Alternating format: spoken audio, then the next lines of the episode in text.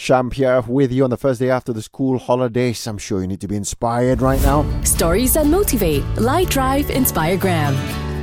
Thinking and planning won't work. You have to take action too, if you ask me. I mean, most of it is action, actually. I mean, if you travel and you see how some people live around the world where they don't get access to proper and clean basic needs, you feel like you want to help out. But to me, the intention itself isn't enough. You have to do it. And one of the few who would do it is Ganesh Muran, who saw people of the slums in India using the same water to do every single thing.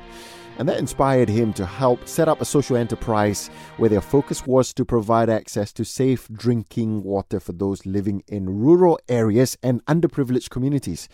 So a lot of us, you know, may talk about how it's impossible to help these folks, especially with cost in mind, but hey, someone's got to do it and Ganesh decided it should be him.